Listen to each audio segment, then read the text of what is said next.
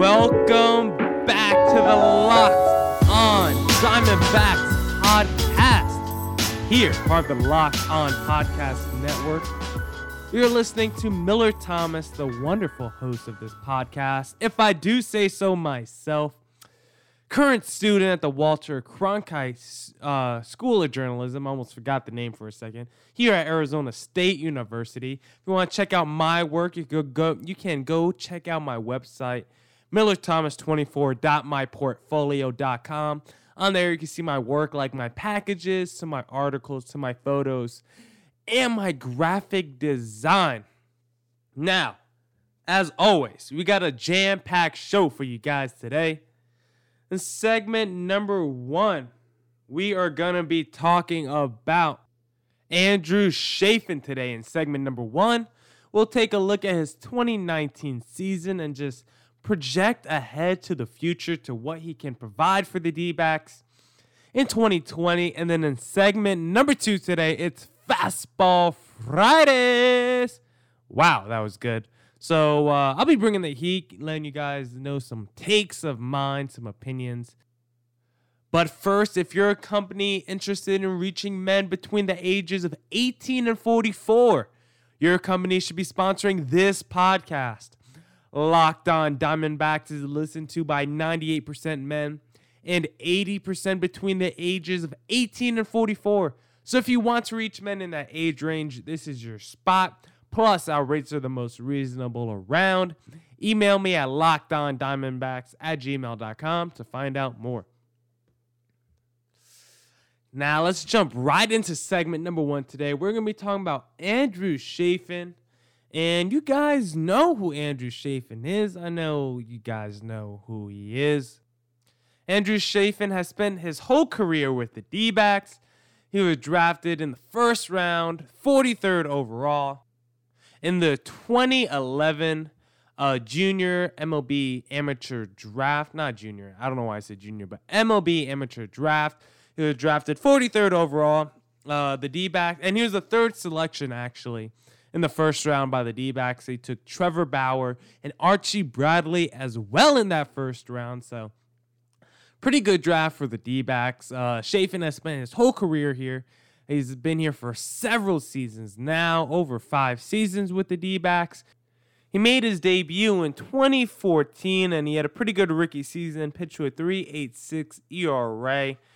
And he's been just relatively solid throughout his whole career with the D backs. He started off as a starting pitcher, but in 2015, out of spring training, they moved him to the bullpen and he hasn't been out of the bullpen since. It's just been a, a steady Eddie, consistent left-handed pitcher for the D-backs. He's had his up and up and downs throughout his career, but he's just been solid throughout.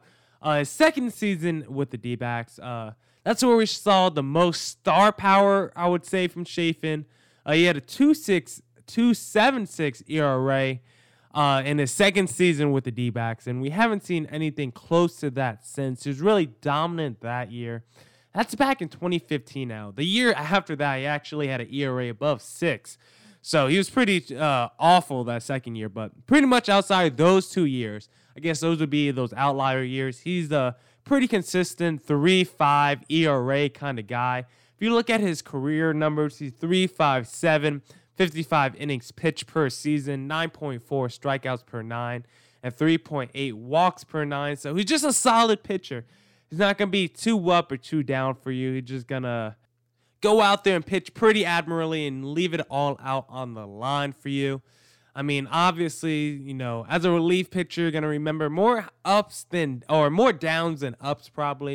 And that's probably the same with Andrew Chafin. That's only because he he likes to create havoc early, and sometimes his timing when he does create havoc is pretty poor as well. Usually, when uh, that first pitcher comes in, or not the first pitcher, the first batter that Andrew Chafin faces when he comes into a game, they usually have pretty good success against Andrew Chafin. That's where he really struggles. He struggles against that first uh, batter in that first pitch. Batters are uh, hitting over 450 on that first pitch against Chafin.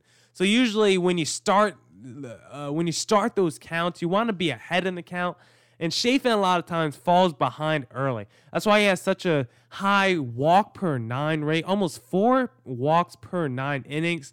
For a relief pitcher, that's a lot. A lot of people will joke around off last year that he always has to walk the first guy I saw the Arizona Snake Pit have this. It's a running little gag that they had because they always said uh, Andrew Chafin always liked to walk the first batter before he could actually get into the groove of things. That kind of makes sense because Andrew Chafin was somehow better in high leverage situations because he's just so good at getting that ground ball, getting that strikeout. I mean, if you just look at last year, he hit 11, uh, or not last. Oh, yeah, yeah, yeah. If you look at last year, he hit 11.6 strikeouts per nine. So he knows how to get that strikeout, and he's a great ground ball pitcher. So he knows how to get that double play as well. So when you get when you can do those two things, you can get yourself out of some trouble because when he has high walk rates, when you have high walk rates like Chafin does, you're gonna put yourself in some trouble. And Chafin just somehow does a good job of escaping trouble, but not always. Because when you look at the fourth batter in a lineup, the cleanup hitter, that's where Chafin struggles the most. The fourth batter in the lineup is batting over 400 against Chafin, and everyone else is batting under 280. So when you combine those first pitch woes, his walking woes, and that fourth batter woes, his timing, you're, you're always to remember the, the low lights for Andrew Chafin. You're to be like, man, this guy came in gave up a hit right away, walked a guy right away, gave up a run uh, right away. They're going to be like, man, okay, he's going against the fourth batter. We got two on. We really need to out here. And bam, there goes a home run. There goes a big double off the wall. So it's things like that. But somehow, in high leverage situ- in high leverage situations, he was still pretty good. But maybe that's why Torey Lovullo doesn't put him in in that eighth or ninth inning as much as maybe the numbers indicate he should be because he knows he won't come in and make quick work as a when you come in as the closer you want to make quick work of the batters in front of you. You don't want to dilly dally you don't want to get behind in counts. We saw with craig kimbrel last year in the playoffs. He he really struggled for the red sox got behind in counts a lot and just didn't look the same in the postseason. And that's not what you want from andrew chafin. You want him to come out and get guys early. He knows how to create ground balls so he can get out of innings early. He can get you double plays but you don't want to always have to rely on the strikeout or the double play ball to get you out of the inning. You want to just sometimes have a smooth inning, just be like, all right, I got this guy.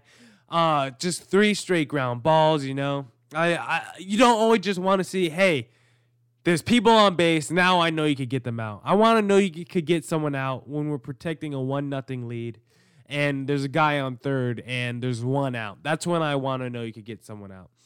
So Andrew Chafin just needs to clean that up a little bit. Uh, if you look at his first half and second half splits last year, he had a 3.41 ERA in the first half.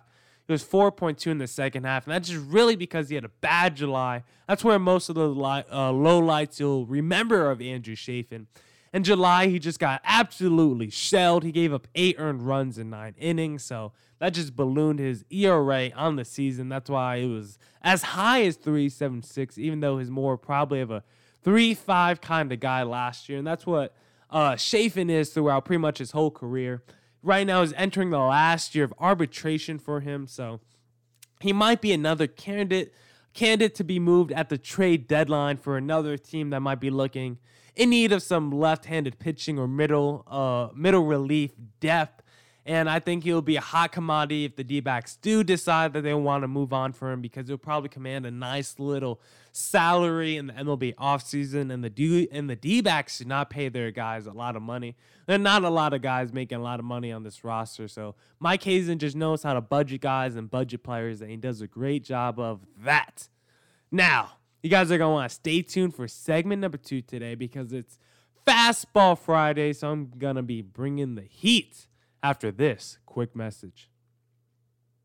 If you've been a listener of this podcast, I'm sure you've heard all the great advertisers working with Locked On to reach sports fans, but you may not know that the Locked On Diamondbacks is a great way for your local business to reach passionate Diamondback fans, just like you. Unlike any other podcast, Locked On gives your local company the unique ability to reach local podcast listeners and not just any podcast listener, a locked on podcast listener. Your company wants to connect with Diamondback fans and a predominantly male audience that is well educated with disposable income, then let's put your company right here on this Locked On podcast.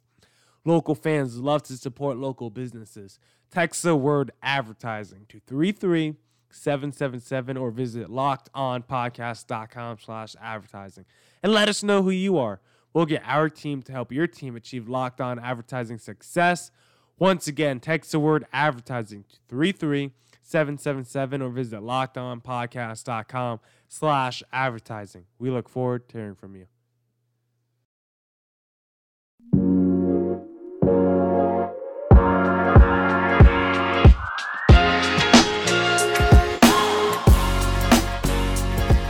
Welcome back for segment number two today. And it's Friday, guys, so you know what that means. It's Fastball Fridays. Man, that one was rough, but it's Fastball Fridays here on the Locked On Diamondbacks podcast, part of the Locked On Podcast Network. I'm just going to be rattling off some takes or opinions I have. I just want to get off my chest that I think are pertinent to the D backs, and this is the first opinion that I have. Uh, I think just Merrill Kelly and Luke Weaver need to step it up, or one of them might be in danger of losing a rotation spot. And if I had to guess who of those two would be, it would be Merrill Kelly. It's hard. it's hard to say that. Uh, obviously, Luke Weaver had the worst start in their debut than Merrill Kelly. I think he gave up double the earned runs that Merrill Kelly did. But Luke Weaver is still only about 25 years young. He was acquired in that Goldie trade, one of the centerpieces in that. So the D backs can't move off quickly on Luke Weaver like they can in Merrill Kelly. Merrill Kelly was a 30 year old rookie last season, and he only had an ERA.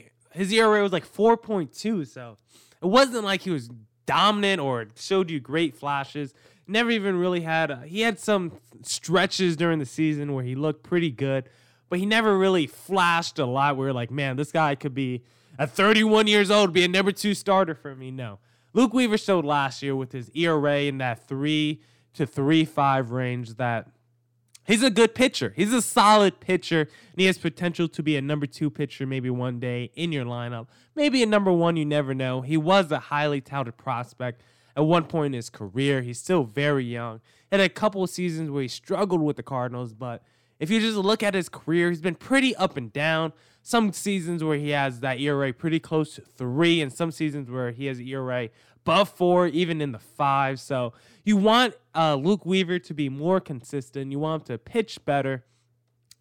And you are concerned with Luke Weaver's forearm issues and his health. I mean, being shelled for four runs in your spring training debut, nonetheless, is never a good look. And it just leaves questions whether his health is still compromised. It leaves you wondering whether he's even ready for the start of the season, but he looks healthy. He just didn't play well. Maybe that's because he hasn't pitched in a long time.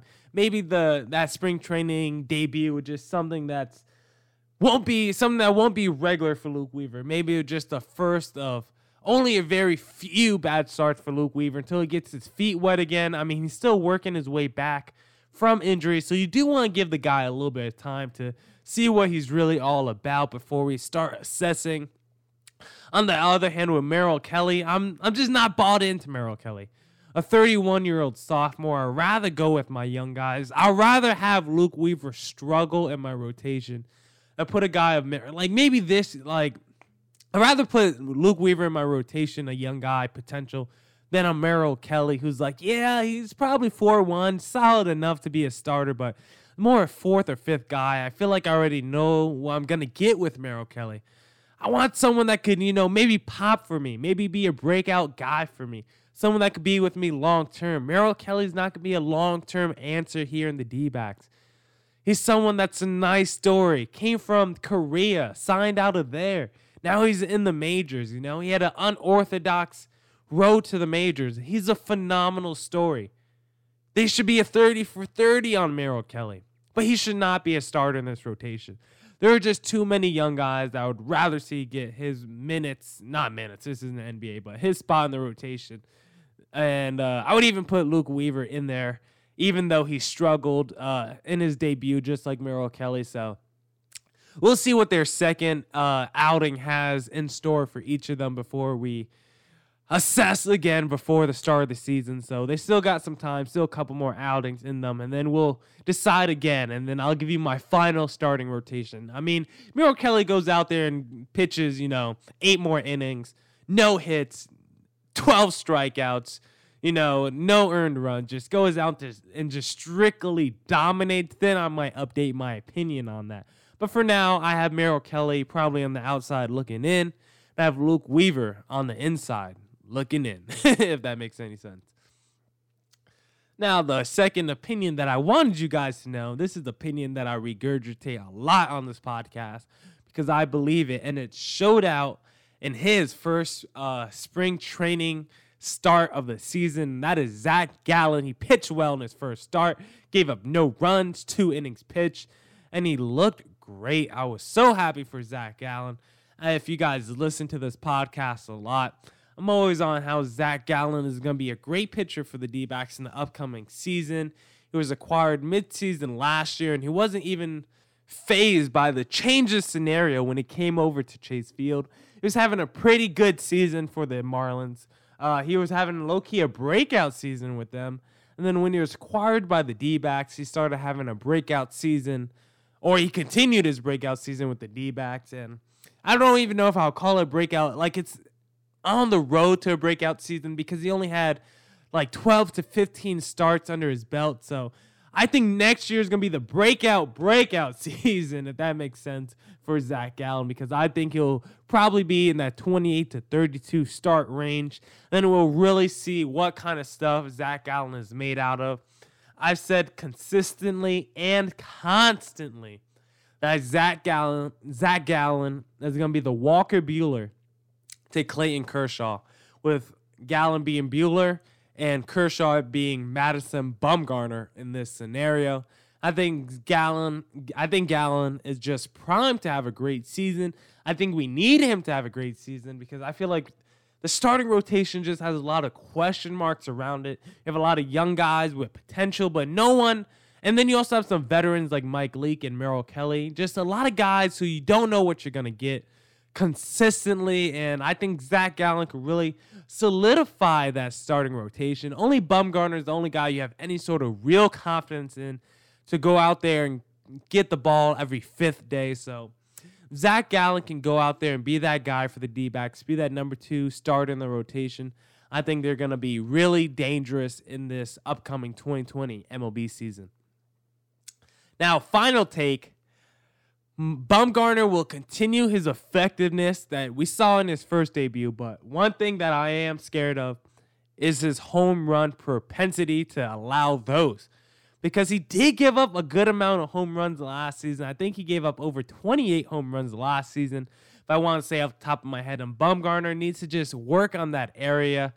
He's coming over from the Giant Stadium, so that's already a very big ballpark. Already a lot of outfield grass, and if he was already struggling with home runs on, on the on the Giants team, then I can only imagine what the D backs can offer him. And I hope it's not more the same. He really needs to just make sure he limits the amount of fly balls he he he allows because you can't allow as many fly balls in Chase Field that he did back uh, with the Giants just because the dimensions of the ballpark are so different that ball will definitely leave Chase Field if you have the same approach that you hit that if you have the same approach that you had with the San Francisco Giants.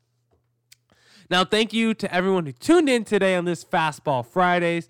Another great week of shows, so go listen to those. We have the Austin grad finale on Wednesday, so go listen to that. You guys are to want to tune back in next week because we're to have another week of shows slated for you guys Monday through Friday as we bring you all the D backs talk every day. So stay tuned and stay locked on to the Locked On Diamondbacks podcast. Peace.